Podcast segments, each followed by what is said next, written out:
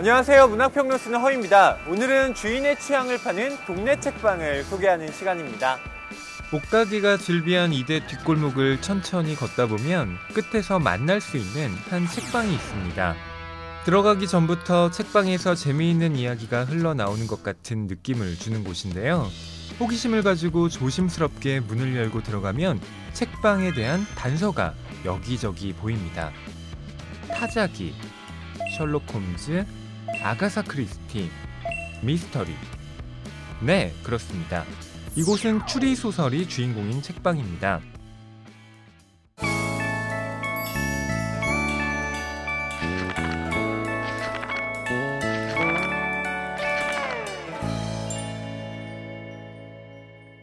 미스테리 유니온의 유수영 대표님 모셨습니다. 대표님 안녕하세요. 안녕하세요.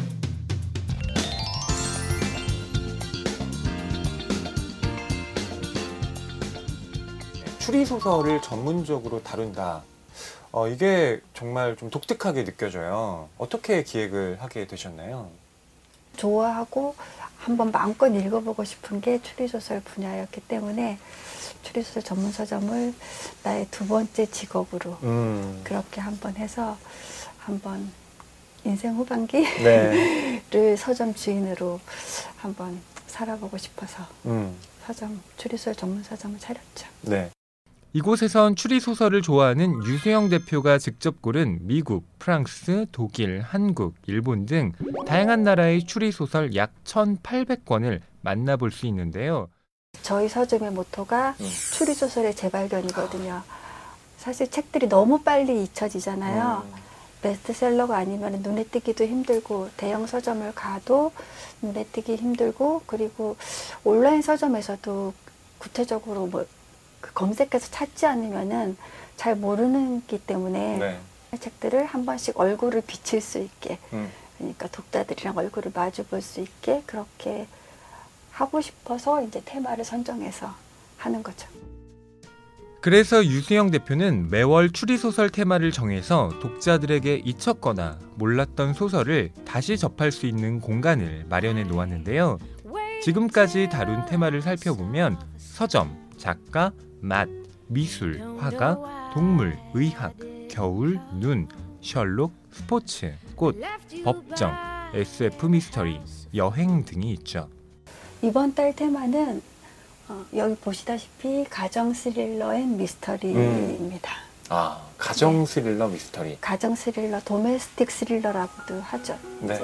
다른 말로 marriage 스릴러라고도 음. 하기도 하고 뭐 chick 누아르라고도 하기도 하는데 이제 그 추리 소설의 최근 트렌드라고 할 수가 있어요. 음. 문학계에서 여성이 화두가 되는 그렇죠. 것처럼 그 추리 소설계 내에서도 어, 지금까지 거의 이제 닫힌 문 안에서의 어떤 사적인 영역으로 어, 치부돼 왔던 그런 부부 간에 네. 그리고 가족 간에 이웃 간 에서 벌어지는 그런 뭐 사건과 긴장 음. 뭐 거기서 느껴지는 어, 뭐 공포와 뭐 그런 것들 네. 그런 것들을 좀 불편한 진실을 다룬다고 해야 되겠죠. 음.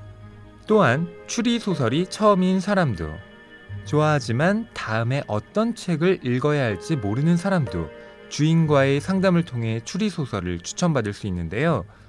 온라인상의 익명성이라든지 그런 대형 서점의 그런 걸 떠, 그런 것과는 상대적으로 그렇죠. 얼굴을 마주보고 이야기를 할 수 있으니까 이렇게 좀 더 그 책을 고르는 재미와 더불어서 또 좋은 책을 발견할 수 있는 음, 계기가 되지 않을까.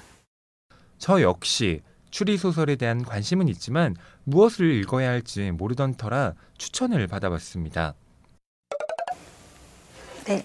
곤도 후미의 일본 작가 책인데요. 세크리파이스라는 추리 소설이에요. 음.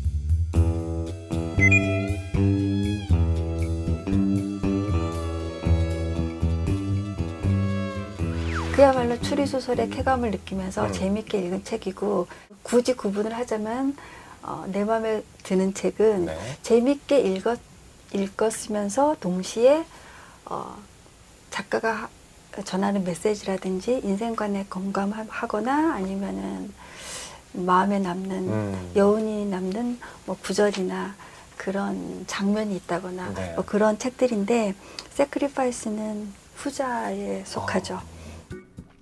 Sacrifice는 2008년 일본의 서점 직원들이 가장 팔고 싶은 작품을 뽑은 서점 대상 2위에 오를 정도로 입소문을 탄 소설인데요.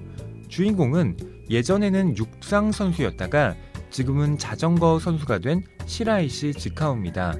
경쟁자를 이겨야 한다는 중압감에 시달리던 그는 팀원 간의 협동이 중시되는 자전거 로드레이스의 매력에 빠지게 되는데요.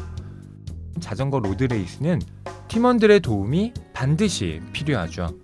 그래서 한 팀의 선수들은 팀 에이스 선수가 결승선을 먼저 통과할 수 있도록 헌신합니다. 이 책의 제목 Sacrifice가 뜻하는 것처럼 희생한다고 볼 수도 있겠죠. 그러나 희생이라는 의미가 그것만 가리키지는 않습니다.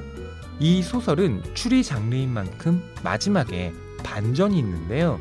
여기에서는 밝힐 수 없는 결말까지 다다라야 Sacrifice가 진정으로 뭘 뜻하는지 알 수 있습니다.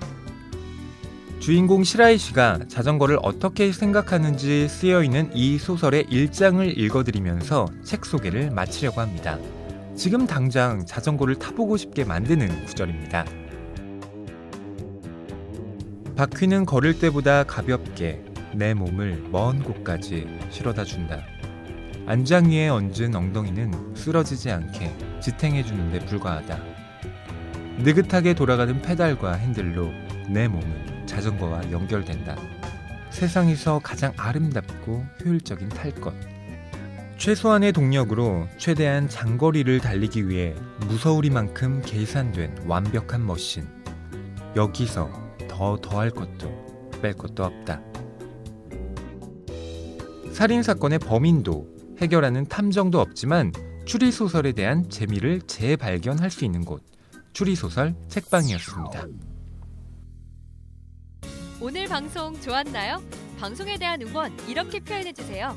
다운로드하기, 댓글 달기, 구독하기, 하트 주기.